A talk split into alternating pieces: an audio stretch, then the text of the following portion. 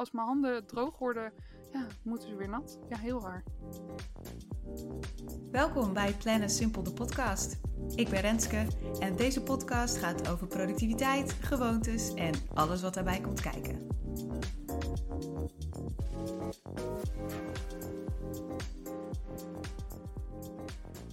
Deze aflevering van Simply About Habits is met Lotte Reelwijk.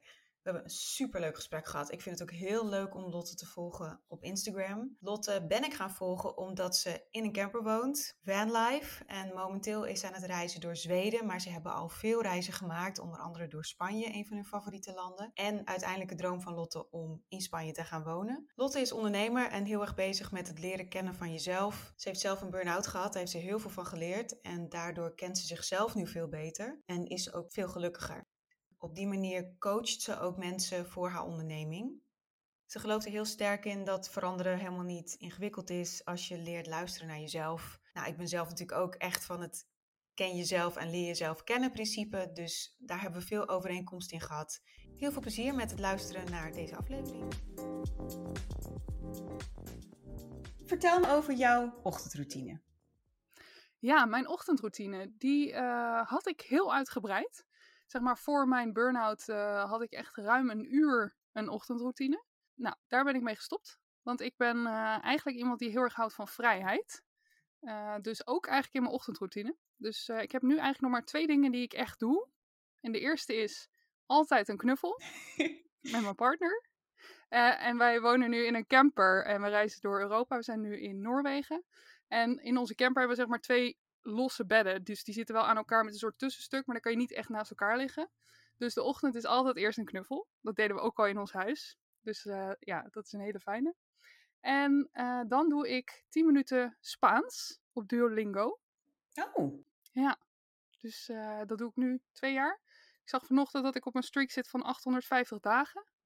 Dus, Wauw. ja, dus ik kan inmiddels al een klein beetje Spaans. Um, dus dat doe ik echt elke, elke dag, want ik wil ook mijn streak natuurlijk niet kwijtraken. Ik ken dat. Maar eerst deed ik dan Spaans in bed. En nu heb ik mijn telefoon buiten bed. Dus ik ga gewoon eerst mijn bed uit aankleden, douchen eventueel en uh, dan Spaans doen. En dan probeer ik altijd binnen een uur te ontbijten.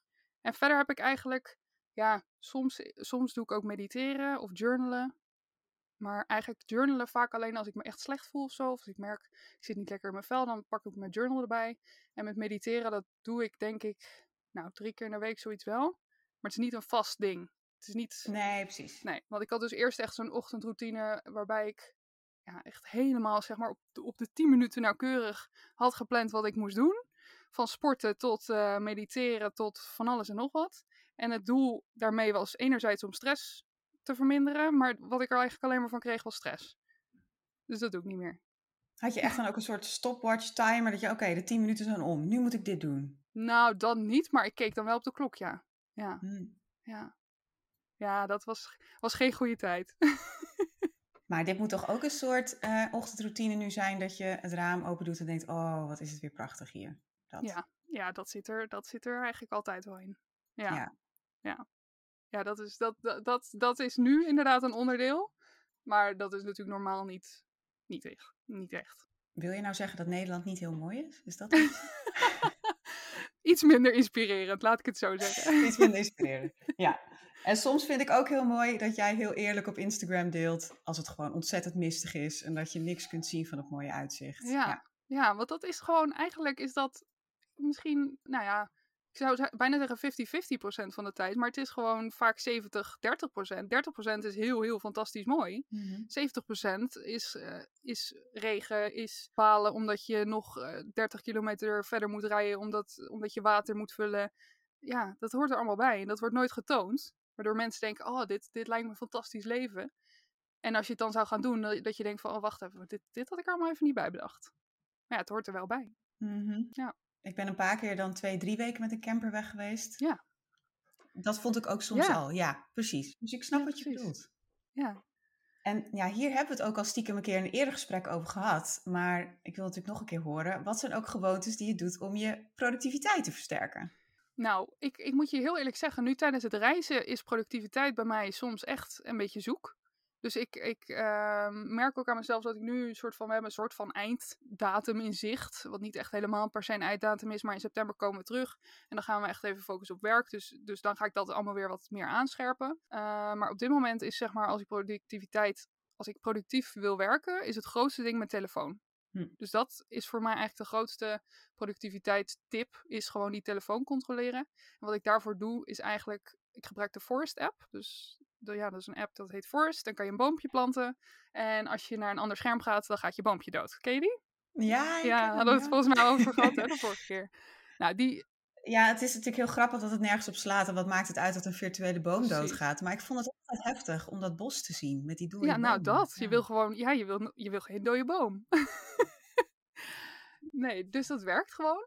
Eh, en wat ik ook doe, is hem gewoon wegleggen. Dus ofwel uitzetten of gewoon helemaal uit het zicht. Want wat ik vaak merk is dat ik gewoon automatisch dat die hand richting die telefoon gaat. En vaak als ik dan echt een taak heb die ik gewoon soort van moeilijk vind, dat ik dan, eh, of, of een beetje uitstel of een beetje eng vind, dat ik dan toch snel weer op die telefoon zit. Dus die is voor mij het allerbelangrijkste. Die moet weg. Mhm. En verder, wat ik ook wel een fijne vind, dat doe ik sinds een, sinds een tijdje, is dat ik to-do's maak gericht op het proces. Dus niet op het resultaat, maar op het proces. Dus ik schrijf op half uur werken aan project X of half uur, half uur werken aan taak X. In plaats van taak X moet af. Want dat geeft me altijd een soort van, ja, dan is het nooit, dan blijf je doorgaan tot die af is. Terwijl soms kom je van alles tegen wat erbij opkomt of weet ik veel wat. En dan voelt het nooit als voldaan dat je hem af hebt. Dus Mhm. focus op het proces, dat helpt heel erg. Ook om daardoor toch gewoon te beginnen. Want dat is ook wel iets wat ik probeer, is gewoon vijf minuten, al, al is het vijf minuten, ga ik beginnen. Want ja, de kracht van het begin. Als je eenmaal bent begonnen, dan ga je vaak wel door. Dus Ja. dat, dat, eh, dat zijn wel de twee belangrijkste, denk ik. En als ik echt merk, zeg maar, dat ik, dat ik een taak uitstel steeds. Dus die ik echt, ja, er is iets waardoor ik hem steeds uitstel. Ja. Dan ga ik vaak journalen. Dus dan ga ik schrijven en dan ga ik eigenlijk het gesprek met mezelf aan. En stel ik vijf keer de vraag waarom. Waarom stel ik deze taak uit? Oké, maar waarom? Ja. Weet je wel? Dus bijvoorbeeld, waarom stel ik deze taak uit? Omdat ik ehm, het eng vind eh, wat mensen van het eindresultaat vinden, bijvoorbeeld. Of omdat ik het eng vind om het uiteindelijk te gaan delen. Oké, maar waarom vind ik dat dan eng om te gaan delen? Enzovoort, enzovoort. ja. Dus ik denk dat dat wel de drie belangrijkste zijn. En als ik dan denk aan, ja, soms heb je gewoon geen zin, bijvoorbeeld. Je een ander soort, ja, zo zie ik het maar een beetje, een soort ander soort mind state. Dan gebruik ik ook wel eens muziek. Dus bijvoorbeeld eh, een playlist om een beetje on fire te voelen, of juist meer relaxed playlist. Ligt er, ligt er een beetje aan wat ik dan wil gaan doen, welke taak het is. Dus dat eigenlijk. Wat een bizar wat voor effect dat kan hebben, hè? Als je inderdaad een bepaalde muziek luistert. En Ja, muziek doet voor mij echt wel veel. Ik, ik gebruik muziek best vaak, voor heel veel. Ik kan me ook herinneren dat eh, ik ben sinds mijn zestiende samen met mijn huidige partner. Ik ben nu 28, dus wij zijn 12 jaar samen. En nou ja, toen wij vier of vijf jaar iets hadden, toen had hij het uitgemaakt. Weet ik ook niet meer waarom toen, maar goed. hij uh, hij uh, had zoiets van, nou, toch iets anders. En dat ik toen echt met muziek gewoon mezelf... Ja, dat ik ook helemaal niet zo heel veel last had van liefdesverdriet. Omdat ik gewoon een soort van playlist had gemaakt met allemaal van die powervrouw muziek en weet ik veel wat. En dat hielp me toen heel erg. Nou goed, na een maand Ja. kwamen we weer bij elkaar. Dus misschien heb ik ook die hele heftige dip gemist. Maar um, ja, toen was ik al wel heel erg bezig inderdaad met muziek gewoon te gebruiken om uh, mijn gemoedstoestelling, of uh, hoe heet het, gemoeds... Toestand. Ja, hoe ik me voelde, ja, toestand uh, aan te passen. Dus ja, dat gebruik ik echt ook met, nu met werk. En als je in een, in een focusmodus taak zit, draai je dan ook muziek? Of ja, ja. is dat dan nou, te dat veel? Dat is dus een, een van de een beetje gekke ge gewoontes. Dat is, vaak dra draai ik dan Disney instrumental muziek. dus Disney muziek, maar dan instrumentaal. Nou, dat vind ik top. Oké, okay. ik, ik doe dit ook. Echt? Ja, oh, echt. Ja, ik vind dat fantastisch. Ik krijg daar zo'n... Ik vind, ik, sowieso Disney ben ik gewoon fan van. Maar ik, ik krijg daar altijd heel erg geïnspireerd gevoel van. En misschien ook omdat je dan de muziek herkent. Het is dan weer niet zo'n muziek waarbij je echt gaat meezingen of zo. Ja, ik vind dat heel fijn. Ja, want het is ook wat ze dan zeggen. Disney hits all the good notes. Dus ja. het zijn... Ja, nou, het werkt, voor, het werkt voor mij fantastisch. Dus ik, ik uh, gebruik dat inderdaad altijd, ja. ja. Mooi. Heb je nog meer gekke gewoontes? Gekke, tussen aanhalingstekens. Nou ja, ik, ik, ik heb er best wel wat eigenlijk. Ik dacht eerst van, hoeveel zou, ja, gekke gewoontes, weet je wel. Van, ja, misschien moet ik heel even kort vertellen dat je wel een beetje een soort van vooraf een paar vragen natuurlijk uh, had doorgestuurd van dit ga ik ongeveer vragen. Dus ik heb er een klein beetje over na kunnen denken. En met gewoontes is het zo dat je denkt van ja, wat is eigenlijk, is dat een gewoonte? Is dat gek? Of weet je? Maar ik heb er best wel wat eigenlijk. Eentje, denk ik, die mij heel erg omschrijft, is dat ik struikel over van alles en nog wat. Dat is echt een gewoonte. Ik ben gewoon ontzettend onhandig. Wij noemen dat in de familie een Leo, lomp en onhandig. Dat ben ik. Dus uh, Lotte, a.k.a. Leo. Ja, dus dat is, wel, dat is wel echt eentje. En wat een dingetje is van mij, is dat ik ruik aan eten. Ah. Ja. Altijd? Ja, nou, met nieuwe dingen vooral. Mm. Dus ja, dan krijg ik iets, iets nieuws en dan ruik ik daaraan. Ik heb wel eens gehoord dat het iets is wat mensen met autisme doen. Dus wie weet. Ga je dan in een restaurant zo het bord oppakken? Zo nee, dat niet, dat niet. Maar wel, weet je wel, dan krijg je zo'n hapje en dan nou, is het heel even ruiken. Ja, heel gek. Deed je dit als kind al? Ja, dat weet ik niet. Maar volgens mij wel. Ja. En wat ik ook deed als kind, uh, was altijd ruiken aan pasgeboren baby's. Dus dan, ik heb drie zusjes, ik ben de oudste van drie. Of uh, van vier. En uh, nou ja, ik ben, dat ben ik dus natuurlijk enigszins gewend, dat er baby's in huis waren. Maar vooral als ze dan net geboren waren, dan wilde ik altijd ruiken aan baby's. En dat was dan ook bij mijn neefjes en nichtjes en zo. Dan wilde ik heel graag snel op bezoek, want dan wilde ik ruiken aan die baby, ja. Heel gek. Maar ik hoor dit vaker hoor, de new baby smell of zo. Dat heel is apart. Iets. Maar dat had ik dus als kind. Ja, ik heb heel lang geen, nou ja, nu drie, vier jaar geleden voor het laatst een, uh, een nieuw geboren baby gezien. Maar heel gek. Heb je sowieso dat snel herinneringen bij je opkomen door geuren? Ja, ja.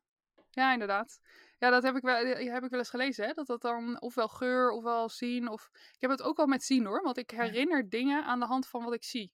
Dus dan ja. bijvoorbeeld dan heb ik een pod podcast geluisterd of zo op een bepaalde route die ik heb gelopen. En als ik die route daar nog een keer loop, weet ik precies welke stukken van de podcast ik liep op die route. Weet je wel? Of welke ik hoorde op die route. Ja. Dus ja, ik heb het ook wel met, met zien. Maar, en ook met horen trouwens, met muziek, maar met ruiken ook inderdaad. Ja. Wil dit zeggen dat je ook dan net als ik slecht bent in routes? Of? Heel slecht. Ja. ja. Heel slecht. Ik, ik, ik zoom gewoon uit, denk ik. Ik zit gewoon in gedachten.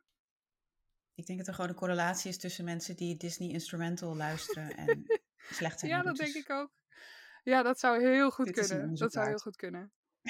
ja, en wat, wat ik ook nog heb trouwens als gekke gewoonte, dat is echt een gekke gewoonte, is dat ik mijn handen nat maak. Als ik zeg maar, als je gedoucht hebt en je droog je af, dan raak je handen op een gegeven moment weer droog. En dan maak ik mijn handen weer nat, voordat ik verder kan met afdrogen. Oké, okay, wacht, uh, nog een keer. Ja, dus zeg maar, je, droogt je af en ja. dan worden je handen door de handdoek ook droog. Ja. Maar dan kan ik niet verder met afdrogen. Dus dan moet ik eerst mijn handen weer nat maken voordat ik verder kan met afdrogen. Maar ik kan dus ook niet van tegen die, uh, van die uh, houten ijsstokjes. Oh, ja. Dat vind ik heel vies. En dat vind ik dus ook, als mijn handen droog worden, ja, moeten ze weer nat. Ja, heel raar. ja, ik vind, niet, ik vind niet raar. Het is gewoon ongebruikelijk. Ja, nou precies. Ja. ja. ja. Welke gewoonte heb je waarvan je denkt dat anderen die niet zo snel hebben? Um, ja, dat is er eentje die heb ik echt al, denk ik, al mijn hele leven. Uh, maar dat is dat ik altijd onderzoek en kritisch uh, denk en logisch nadenk. Dus ik doe onderzoek naar onderzoek.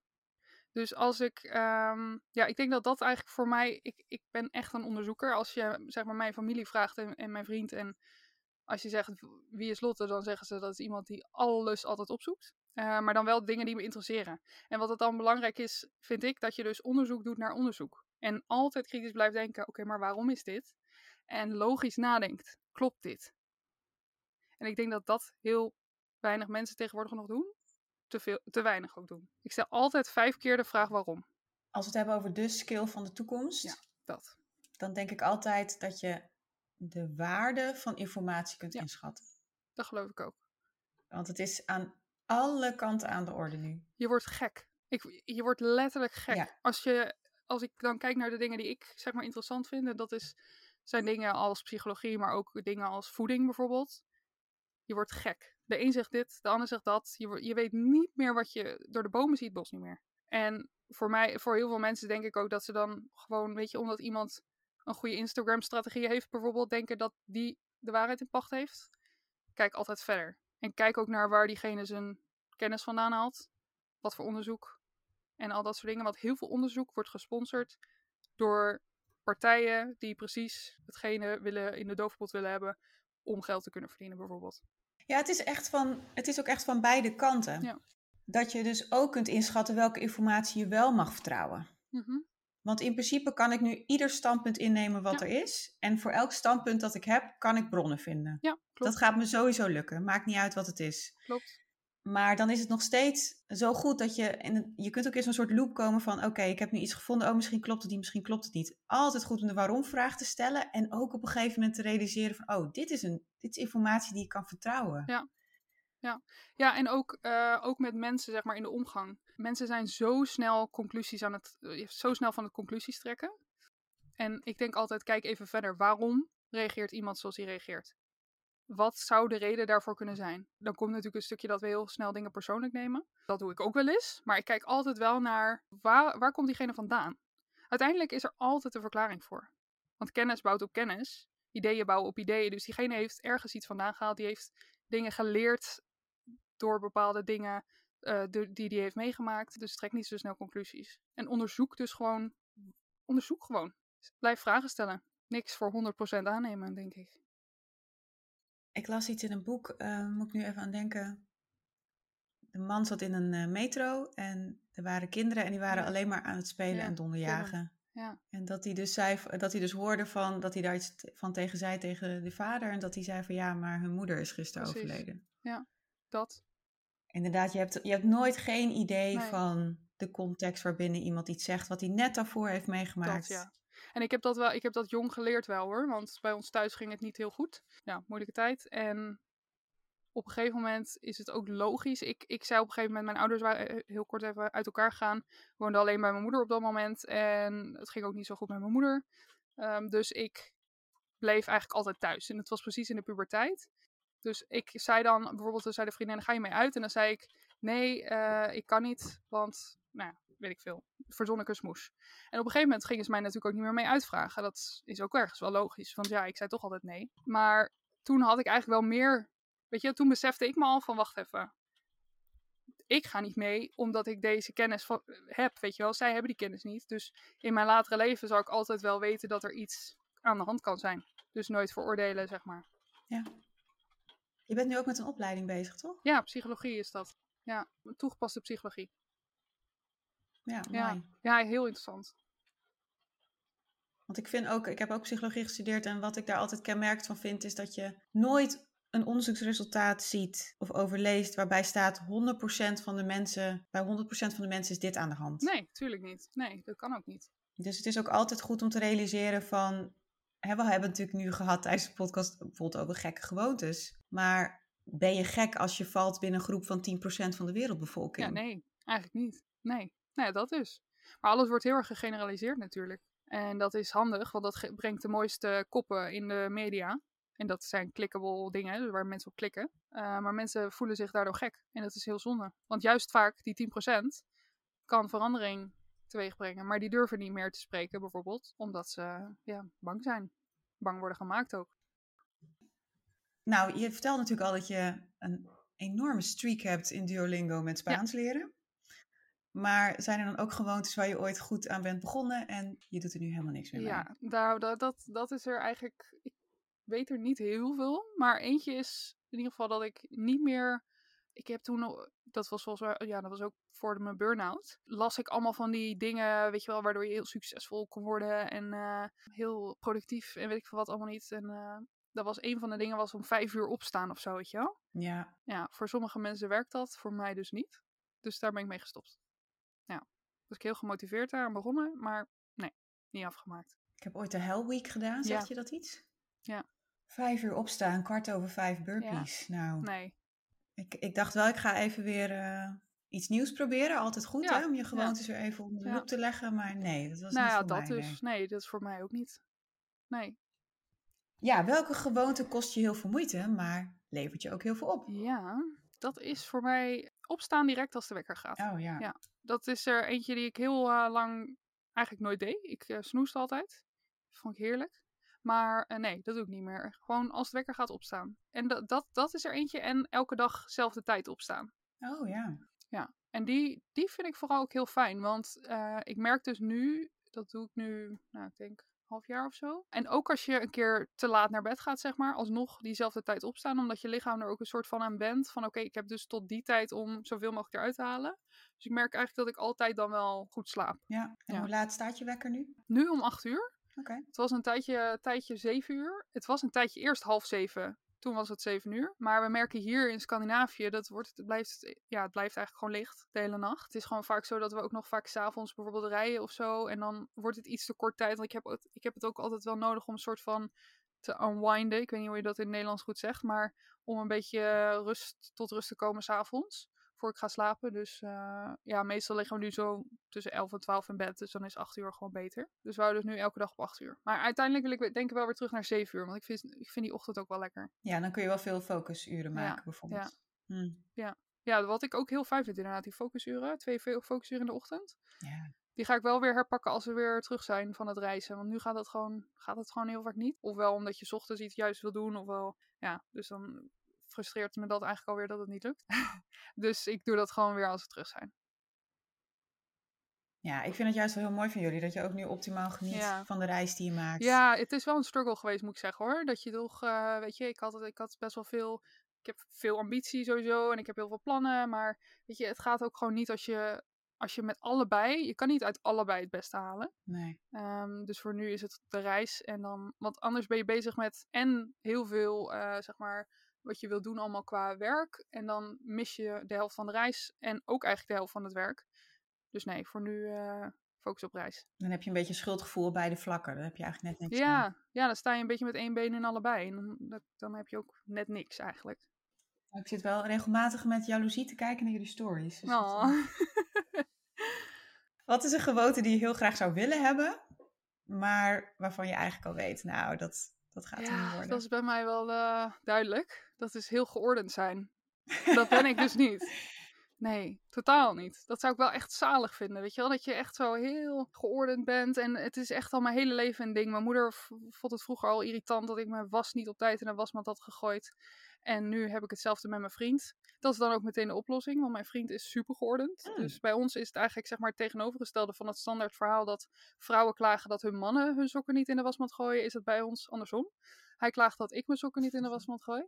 Ehm, en dat is wel tegelijkertijd ook echt iets waarvan ik denk van, oh, ik zou wel willen dat ik iets geordener was. Maar zit er, ben ik bang niet in. Ben je je sleutels vaak kwijt? Nee, dat dan weer niet. Hmm. Ik ben niet vaak dingen kwijt, dus ik weet wel altijd waar het ligt. Maar het, het probleem is dan dat anderen niet meer weten waar het ligt, omdat ik het op een andere plek heb neergelegd. Snap je wat ik bedoel? Oh ja. Dus dat is dan een soort van de frustratie van mijn vriend. Zeker in een camper heb je heel weinig plek. Dus alles heeft een soort van zijn eigen plekje. Maar er zijn heel veel dingen die ik dan, nou, zoals bijvoorbeeld mijn oplader van mijn telefoon. Ik heb dus nu besloten mijn telefoon niet meer meegaat naar bed. Dus mijn oplader had ik in één keer elke keer op een andere plek gelegd. Dus elke avond was het, weet jij waar mijn oplader is? Nou, daar word je natuurlijk helemaal knettergek van.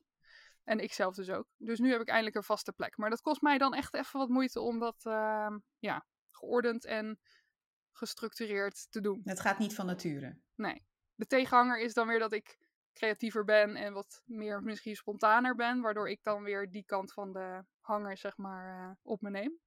Maar nee, dat geordende, dat, eh, dat zou wel iets zijn wat ik meer zou willen hebben. Ik snap wel dat jullie twaalf jaar samen zijn. Ja,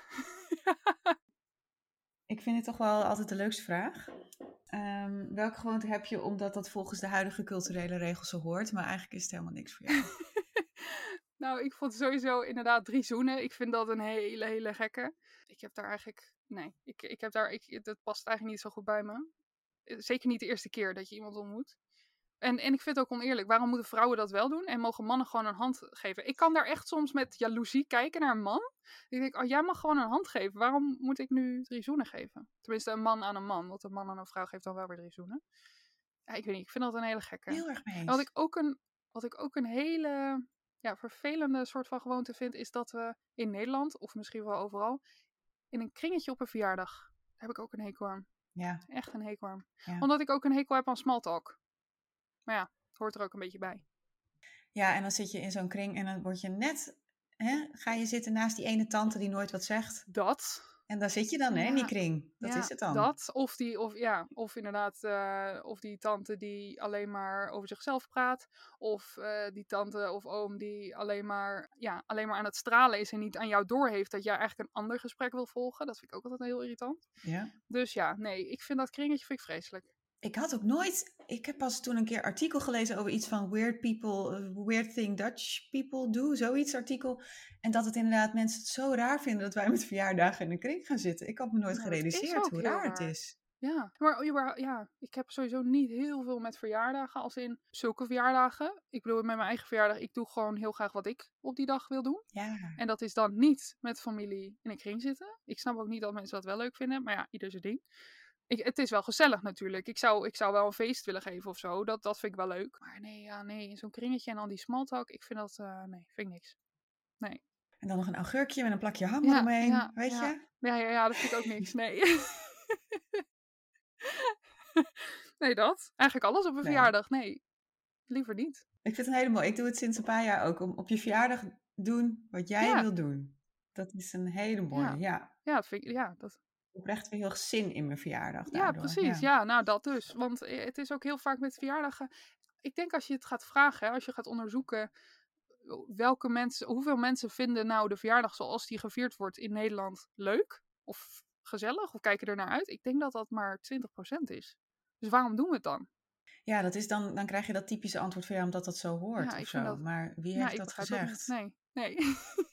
dus ik, Ik vond in coronatijd ook eigenlijk wel heel leuk. Dan ging je een soort van in etappes, in kleine groepjes. Denk, ja, ja, dit is één leuk. op één of, of, of weet je, twee, twee op twee, eh, dat is, of iets kleiner in ieder geval. Dan heb, kan je ook veel sneller de diepte in. Of ja, ik vind dat veel fijner. Ja. Ehm, voor welke gewoonte heb je een Ulysses-contract nodig met jezelf? Wist je wat het was? Ja, ik had er wel eens van gehoord. Maar vooral van het verhaal, zeg maar, van die, van die man op de boot die zichzelf had vastgeketend en dan die mensen allemaal met oordop in. Of, ja, dat, daar, daar had ik wel eens van gehoord. Dus niet dat het zo heette, maar ik vind het interessant. Ik moest er wel even over denken, maar voor mij is dat gewoon mijn telefoon. Dat is, dat is hem. Ja. Ik heb dat niet met eten bijvoorbeeld, dat je dingen niet in huis haalt. Ik kan, ik kan heel goed dat niet nemen. Ehm, ik heb dat ook bijvoorbeeld met, met Netflix of zo, of series, dat kan ik allemaal heel goed uitzetten. Maar mijn telefoon inderdaad, die moet ik gewoon ehm, aan banden leggen. Dus die gaat of de, op de Forest app. Ik heb een paar regels voor mijn telefoon inderdaad. Dat, ofwel als ik eh, productief moet werken, gaat die Forest app aan. Op zondag heb ik telefoonloze zondag, in principe, zover het kan. Oh ja. In principe is de regel, maar die gaat niet altijd helemaal door, dat ik na acht uur s'avonds niet meer op mijn telefoon zit. Eh, en dat is nu omdat we reizen en soms 's avonds nog van alles doen, waardoor ik dan ook foto's maak of weet ik veel wat. En hij gaat dus niet meer mee naar bed. Dus dat, ik heb daar wel echt eh, strenge regels in, omdat ik echt denk dat dat ding zoveel verpest. Dus Maar je hoeft hem niet in een kluis te leggen of aan je vriend te geven, Nee. zo van hier. Nee. Nee, omdat ik me wel bewust ben van het feit dat wat het, wat het effect van die telefoon is. En ook weet dat, ja, dat je hersenen een soort van. Ik, ik vind ook altijd eigenlijk het advies: luister naar je gevoel. Vind ik een slecht advies. Omdat je gevoel is gebaseerd op allerlei psychologische trucjes. Die worden toegepast door de marketing, door eh, de maatschappij, door van alles en nog wat. We zijn geconditioneerd om te luisteren naar anderen in feite. Dus ons hele systeem is gebouwd op ja, overtuigingen van anderen vaak. Dus als je luistert naar je gevoel, dat gevoel dat vertelt je dingen waarmee je geconditioneerd bent. Dus dat is heel vaak niet je eigen stem. En zo is het ook met die telefoon. Dus ik weet dat die telefoon heeft een bepaalde invloed op me. Dus daardoor kan ik hem wegleggen, maar ik moet hem wel wegleggen. Want als ik, als ik zeg maar uitga van die hand, dan ben ik vaak te laat. En dan heb ik hem in mijn ha- handen en dan heb ik geopend, eh, Instagram vaak. En dan, ja, dan eh, voordat je weer even bewust bent van, oké, wacht even, ben je er alweer helemaal uit. Dus daar moet hij wel weg. Het is ook, dat is ook die spierherinnering, hè? Dat is Ja. zoiets geks. Dan heb je je telefoon vast en voor je het weet zit je al op die app te kijken. Ja, dat is. Ja, dus daar, dus daar ben ik heel. eh, ja, dat, dat is voor mij echt een heilig, heilig ding waarvan ik eigenlijk denk dat iedereen het zou moeten doen. Omdat we allemaal dat ding hebben en allemaal erdoor worden beïnvloed. Daar kan je niet tegengaan. Dat is gewoon hoe je hersenen zijn geprogrammeerd, zeg maar. Er zitten hele slimme mensen die weten wat ze doen met die apps. Ze hebben ooit eens onderzoek gedaan naar medewerkers van Apple en ehm, hun kinderen en of die op een iPad mochten Juist. bijvoorbeeld.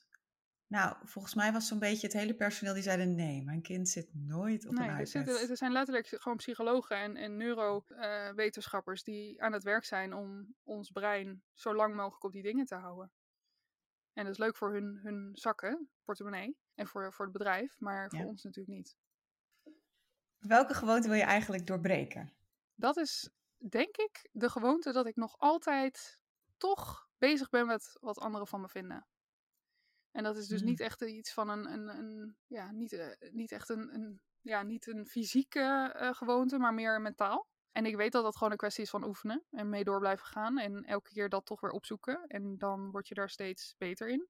Maar dat is eentje waarvan ik denk, oh, zo irritant dat, we, dat ik dat heb. Of dat we dat eigenlijk hebben als mens. En dat ik dat in misschien wel een versterkte mate heb door mijn geschiedenis.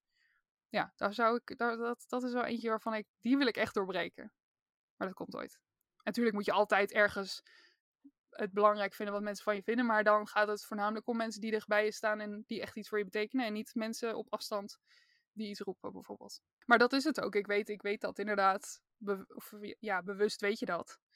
Maar toch is het dan, eh, merk ik gewoon nog vaak dat, dat het me raakt. Weet je wel, als iemand dan iets zegt en dan, en dan weet ik wel, ik moet me daar niet druk om maken. Maar toch is het weer iets wat me dan even uit het veld slaat. En ja, dat is gewoon eentje die je liever doorbreekt. Het is ook evolutionair bepaald, geloof ik, dat we daar dan heel goed Klopt, zeker, zeker, zeker. Maar het is wel zo dat afhankelijk van ook hoe je bent opgegroeid en, en opvoeding die je hebt gehad en, en dingen die je hebt meegemaakt, dat het sterker kan zijn.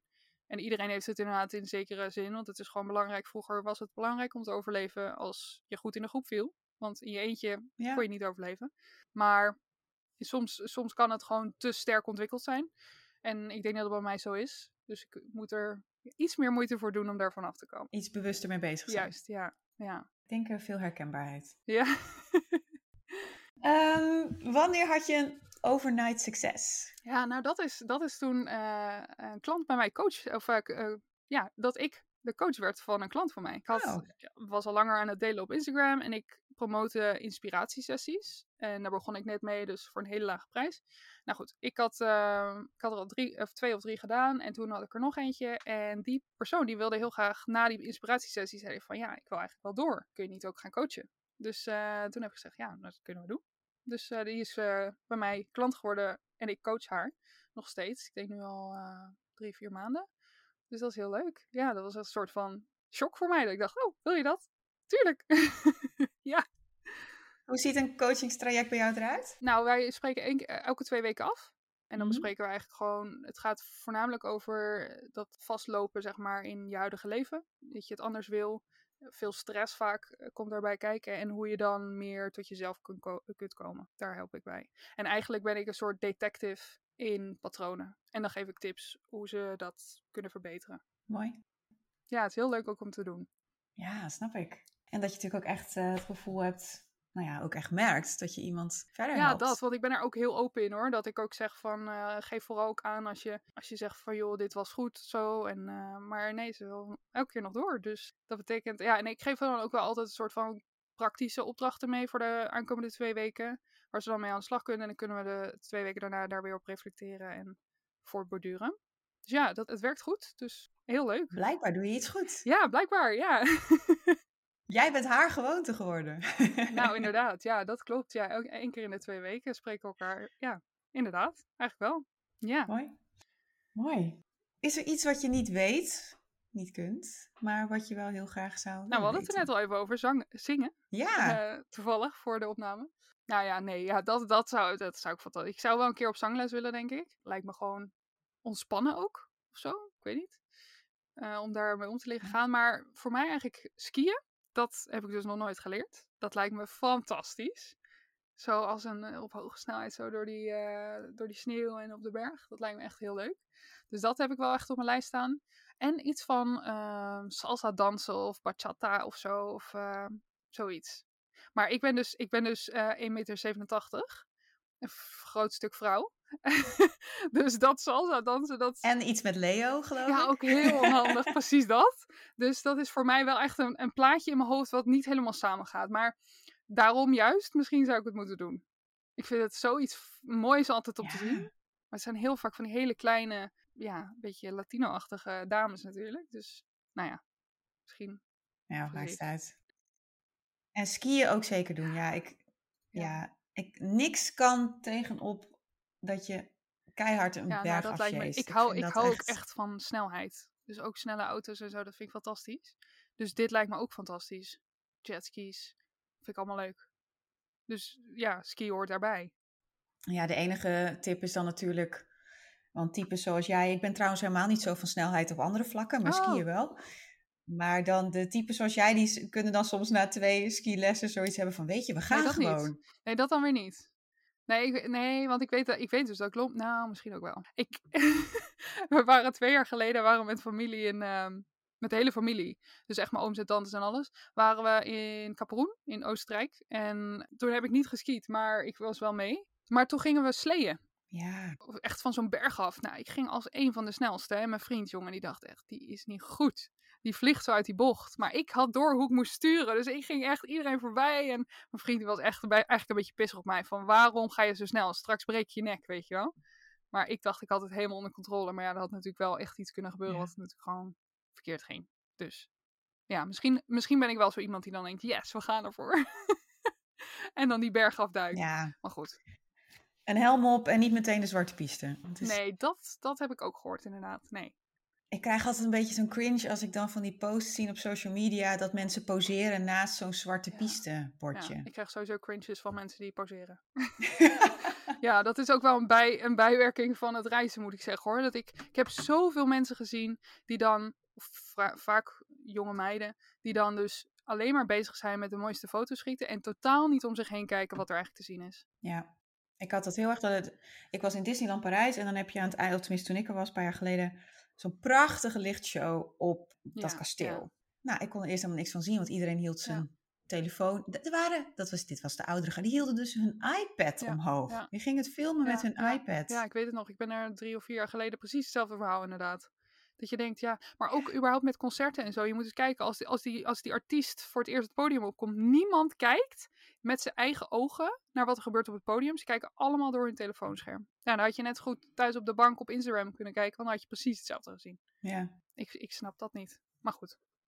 Ik, ik snap het wel. Ik snap wel dat mensen het doen. Ik weet waarom ze het doen. Maar het is niet goed voor jezelf. Nee. En vooral nu met dat reizen, dat ik dat echt zie. Dat ik denk, ja, reis je omdat je zelf wil zien? Of reis je omdat je wil laten zien wat je ziet? En dan zeg ik wat je ziet eigenlijk tussen aanhalingstekens. Wat je ziet niet. Je ziet niet. Het is allemaal, allemaal om te laten zien waar je bent. Wat je doet. Terwijl als ik de mooie dingen zie, of de mooie, dan ben ik niet bezig met mijn telefoon vaak. Of eerst niet en daarna maak ik een foto. Maar we leven allemaal door, door een lens. We, kijken al, we bekijken tegenwoordig alles naar hoe kunnen we dit zo mooi mogelijk presenteren voor de rest van de wereld. Zodat ik mijn eigen waarde daaruit kan halen. Dan gaat er wel iets mis. Dus het is niet gek dat we zo ziek zijn allemaal mentaal. Ik ben heel gaan knikken hier. Dat zie je mensen niet op een podcast. Nee. ja, het is, het is, eh, ja, het is ook door het reizen wel dat ik dat nog meer ben gaan zien, moet ik zeggen hoor. Dat ik echt wel denk van, wacht wacht, wacht even, weet je wel? En, en hier in, in Scandinavië helemaal, want dan zit je heel vaak alleen en ga je nadenken over je leven tot nu toe en, en de maatschappij. En vooral in Nederland, hè, want hier is het redelijk rustig allemaal. Weinig mensen. In Nederland zitten we allemaal op elkaar. En als, je dan, als ik dan mijn Instagram open. Dus eigenlijk is het heel even alsof je uit de bubbel bent. En als je dan je, je telefoon weer opent, dan zie je, ja, zie je eigenlijk veel scherper wat er aan de hand is. Misschien ook omdat ik erop let. Maar ik, ik, ik ervaar dat het steeds sterker wordt. Ik heb altijd het idee dat mensen dat in een hele kleine vorm merken. Ongeveer op dag drie, vier van je vakantie. Ja, heb ik, nu- heb ik nu ook gehoord van familie en vrienden die dus nu op vakantie zijn geweest. En dan zeggen tegen mij, ik begrijp nu wel wat je, wat je, wat je bedoelt. Ja. Omdat ze er nu dan ook op letten, omdat ik het misschien had gezegd. Maar inderdaad, dat ze zeggen ja. En vooral dat ze dan terugkomen in Nederland en echt beseffen, wow, wacht, wacht even, wat gebeurt hier? Maar binnen no time ben je er weer in terug. Ja.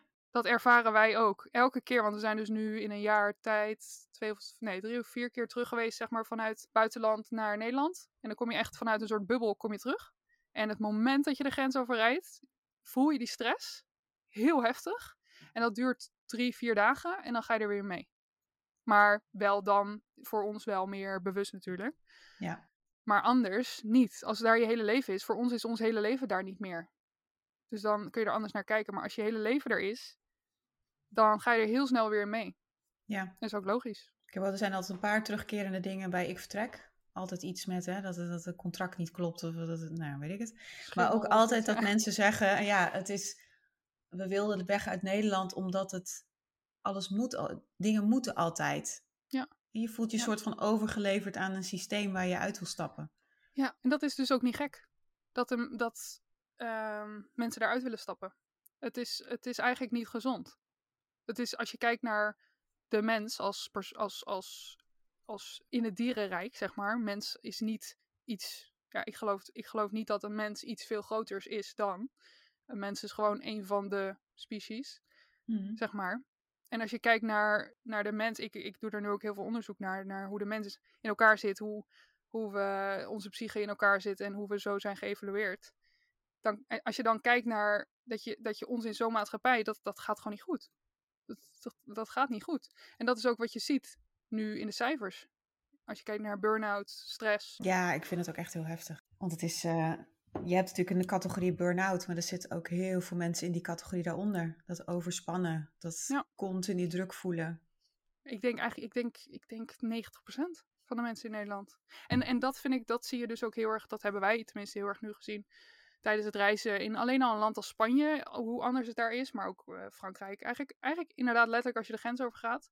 En tuurlijk, we leven allemaal in deze eeuw, zeg maar, in de 21ste eeuw. En het is overal wel zo, maar in Nederland slaat het wel alles. Omdat eigenlijk Nederland één grote stad is. Ja, we zijn een beetje, nou ja, we zitten, we zijn ontzettend dicht bevolkt natuurlijk. Ja.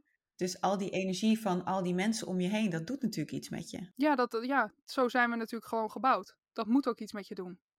Want vroeger, wederom, moest je overleven. Dus je moest die energie van andere mensen kunnen interpreteren. Dat is ook de reden waarom we bewustzijn hebben. Maar dat bewustzijn is tegelijkertijd heel gevaarlijk. Want doordat we bewust zijn, komt alles veel heftiger binnen. Ja, ik vond het ook echt, nou ja, ik was laatst in de Efteling. Ja, ja, En dan puur de ervaring van in de rij staan. En iedereen verveelt zich in de rij. Dus er Ja. wordt geschreeuwd, gedaan. En kinderen worden onrustig. Er wordt gegeten. Ik, ik, ja, ja, het is echt. Nou ja, jij was dus in de Efteling. En eh, ik, ik volg jij natuurlijk op Instagram. En ik was in Zweden, in the middle of nowhere, op een plek met een camper. Alleen met Rick. Ik heb in, in twee of drie of vier dagen letterlijk twee mensen gezien. Die voorbij kwamen lopen en that's it. En ik zag jouw stories en toen dacht ik echt, oh, ik denk echt dat ik oprecht, als ik nu terugkom naar Nederland en wij hebben het daar samen heel vaak over, dat we echt even heel erg moeilijk gaan hebben. We hadden het al dus toen we vanuit de natuur een dagje in Stockholm waren, dat we echt dachten, wow, zoveel prikkels. Dan pas komen ze binnen. ja. En, en het enge is dus dat je er zo snel weer aan went. ja, dat is het ook. Maar ik vond wel, nou ja, kijk, het contrast kan bijna niet groter zijn. Ik in de rij in de Efteling op een Mhm. hele drukke dag. Eh, dat vind ik ook echt zo typisch Nederlands. Ja, Ja, kijk, ik, ik ben wel een Noord-Nederlander, dus ik merk wel ook dat de energie is hier iets anders. Ja, ik woon in Groningen, dat is ook echt wel de drukste plek van het noorden, heb ik het idee. ja, maar het is daar wel anders, ja. Ik kom uit de Randstad. Ja, Dat is echt wel anders, geloof je ik. kunt heel veel makkelijker de kalme energie opzoeken. Oh, dat geloof ik wel. Dat idee heb ik wel, maar het is, ja, in Nederland ontkom je er dus nooit aan. Nee, nou ja, eh, vooral ook dus dat wij eh, bijvoorbeeld, wij kwamen terug vanuit Italië in december. En we waren dus zeg maar de grens overgereden en s'avonds gingen we nog heel even snel, oh ja, toen hadden we bedacht, we gaan naar de snackbar. Want we hebben dus al eh, heel lang geen kroket gehad. Dus we gaan natuurlijk even naar de snackbar s'avonds. Dus wij liepen vanuit de camper eh, naar de snackbar. En we liepen, was de volgende ochtend, nee het was de volgende ochtend, sorry.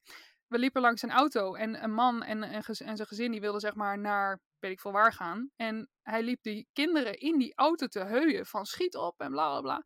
Op een zaterdag. Ik denk, doe even rustig. Weet je, hoe, hoe, hoe worden die kinderen, als ik kijk naar mijn eh thuissituatie vroeger, precies hetzelfde. Het was altijd gestrest. Dus hoe worden die kinderen opgegroeid? Precies hetzelfde. En dat wordt dus steeds erger. Ja, dan krijg je dat het wel generatie op generatie nooit verandert natuurlijk. Nee. Ik vind dat ook met, ja, ik heb geen kinderen, maar van, ik heb veel vrienden met kinderen. Dat idee dat je om half negen moet dat kind ergens zijn. Ja. Ik denk, waarom, ik weet dat er al scholen zijn die dit doen, maar waarom niet wat vaker gewoon zeggen ergens tussen acht en half Ja. tien? Precies. Ja. Maar sowieso het hele, nou ja, dat is een heel andere discussie. Het hele schoolsysteem. Maar goed. ben ik het ook niet helemaal mee eens. Nou, meteen een podcast tip, want eh, hoe heette die ook weer?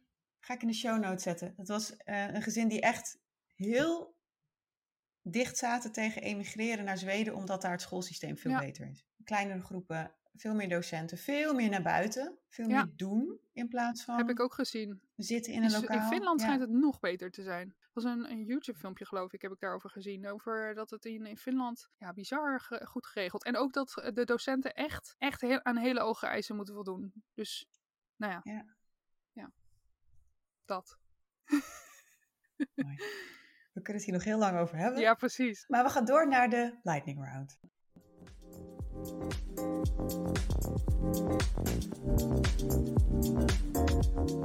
Oké, de lightning round. Mhm. Productiviteit is. Jezelf kennen. Oeh, mooi. Laatste serie die je hebt gebingewatcht. Nou, ik ben dus een hele slechte serie kijken. Dat doe ik eigenlijk niet, want ik, dat duurt allemaal te lang. Maar dan, als ik moet kiezen, heel cheesy, Bridgerton, Ja, Working Moms eh, en samen met Rick eh, The Blacklist. nice. Je moet vandaag een tatoeage nemen. Welke wordt het? Geen. nee, echt niet. Nee, je moet kiezen. Oké, als, ik, als ik moet kiezen, dan een tatoeage als een soort van moedervlek tussen mijn billen, zodat je hem niet ziet. Gewoon geen. Nee. Oké, dus jij gaat nooit in je leven ook maar ooit een tatoeage nemen. Mhm, Nou, nee. Specifieke reden voor of gewoon... Nee, ja, ik, ik, ik, ik weet niet. Ik begrijp het eigenlijk gewoon niet, tattoos. Nee. Dus ja, nee, ik, ik, eh, ieder zijn ding, maar nee, niet voor mij. Oké, een moedervlek. Ja, moedervlek. Welk boek neem je mee naar een onbewoond eiland waar je de rest van je leven moet doorbrengen? Nou, dan is het wel handig om een boek mee te nemen. 101 101 dingen die ik nodig heb op een onbewoond eiland. Dat zou ik dan meenemen.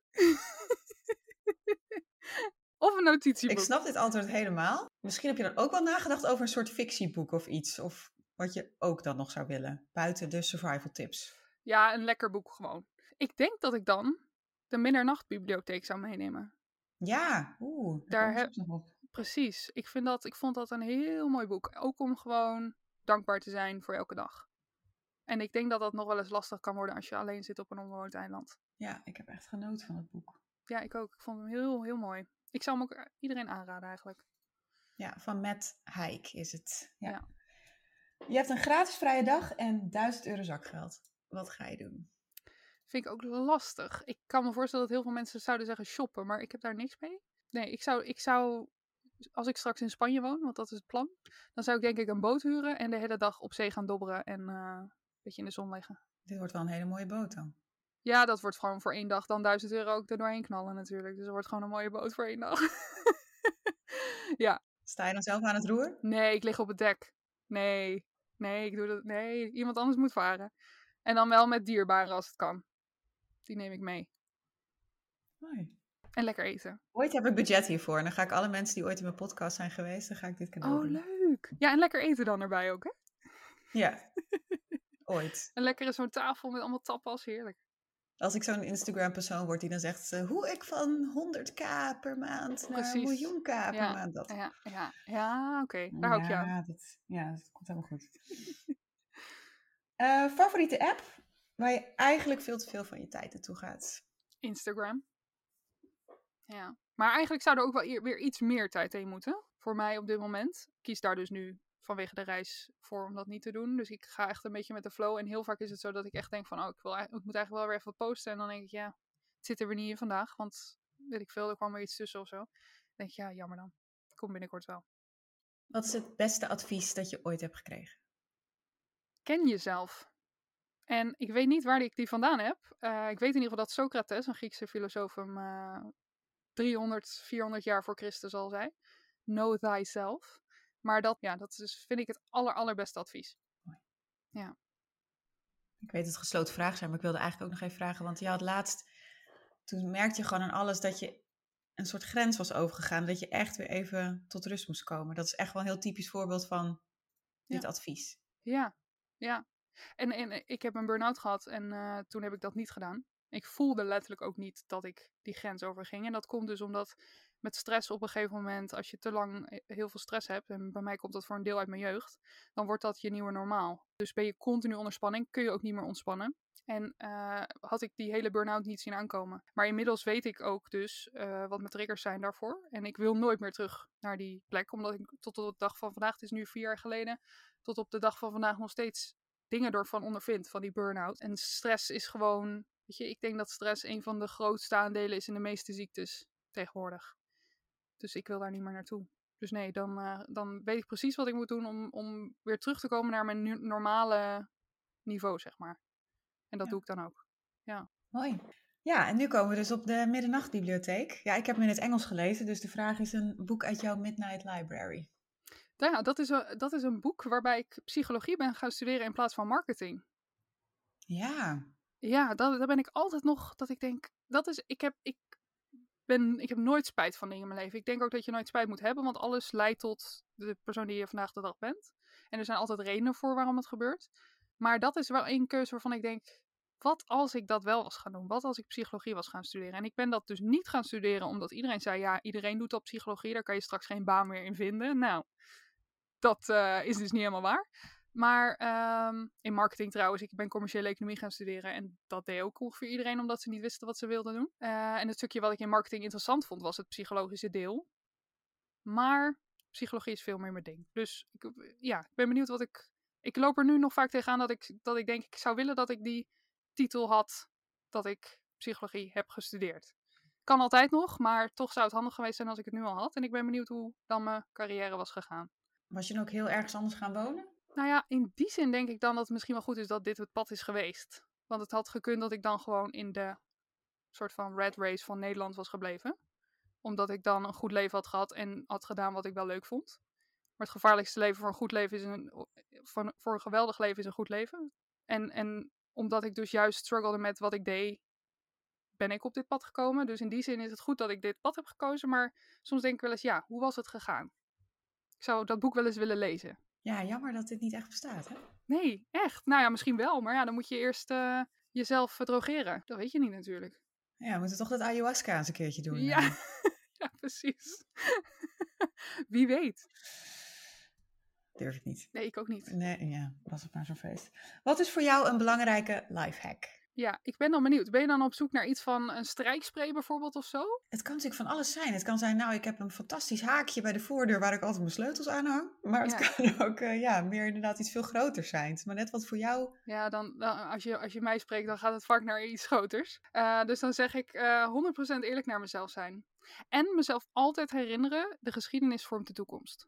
Als, je, als ik vastloop of twijfel aan iets, door naar de geschiedenis te kijken, vind je de meeste goede antwoorden.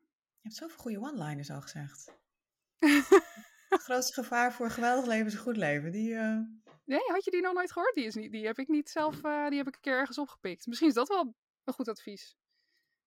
Beste advies. Nee, ken jezelf het beste advies. Maar ja, nee, als je, als je kijkt naar de geschiedenis, ik denk dat we dat helemaal kwijt zijn geraakt. Maar niet alleen, ik heb het over je eigen geschiedenis, je familiegeschiedenis. Wat zijn de trauma's vanuit je ouders, je grootouders, alles. Als je daar naar kijkt, leer jezelf kennen. Belangrijkste advies vind ik. Leer jezelf kennen, kijk naar je geschiedenis. Kijk naar de geschiedenis van een mens. Hoe zitten we in elkaar? Hoe zijn we hier gekomen? Hoe komt het dat onze maatschappij eruit ziet zoals hij er nu uitziet? Als je naar de geschiedenis kijkt, dan krijg je de antwoorden daarop. En leer jezelf ook beter kennen. Heb je daar ook nog een boekentip voor? Uh, Sapiens van Noah Harari Juval, volgens mij. En Brain Hacks. 12 Brain Hacks. Die is ook heel interessant. Um, ja, en natuurlijk de slotvraag. What are you most excited about in your life right now? Dat is uh, het programma waar uh, die ik aan het maken ben hij staat nu een klein beetje op een lager pitje. Ik was ermee begonnen voordat we zeg maar, nu naar Scandinavië gingen. Ik dacht, ik ga er dan helemaal mee door als we hier zijn. Ja, dat, dat wordt hem niet helemaal. Ik ben, uh, ik ben wel heel veel bezig met inzichten. Heel veel aan het lezen, heel veel aan het leren, cursussen, alles.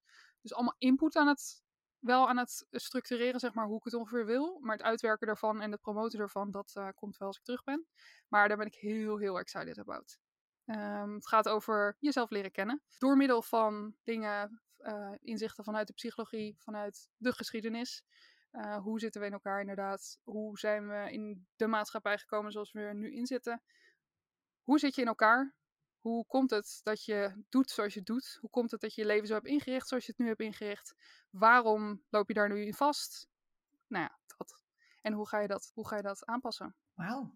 Ja, ja het, wordt, het wordt heel, uh, heel gaaf. Het is um, enerzijds natuurlijk dat ik zelf daar allemaal doorheen ben gegaan voor een heel groot deel. Mezelf volledig kwijt was. Heftige jeugd gehad. volledig uh, in, de, in de red race gestapt. Uh, succesvol worden, weet ik wat je allemaal wel niet ziet tegenwoordig op Instagram. Volledig eigenlijk aan mezelf voorbij gegaan.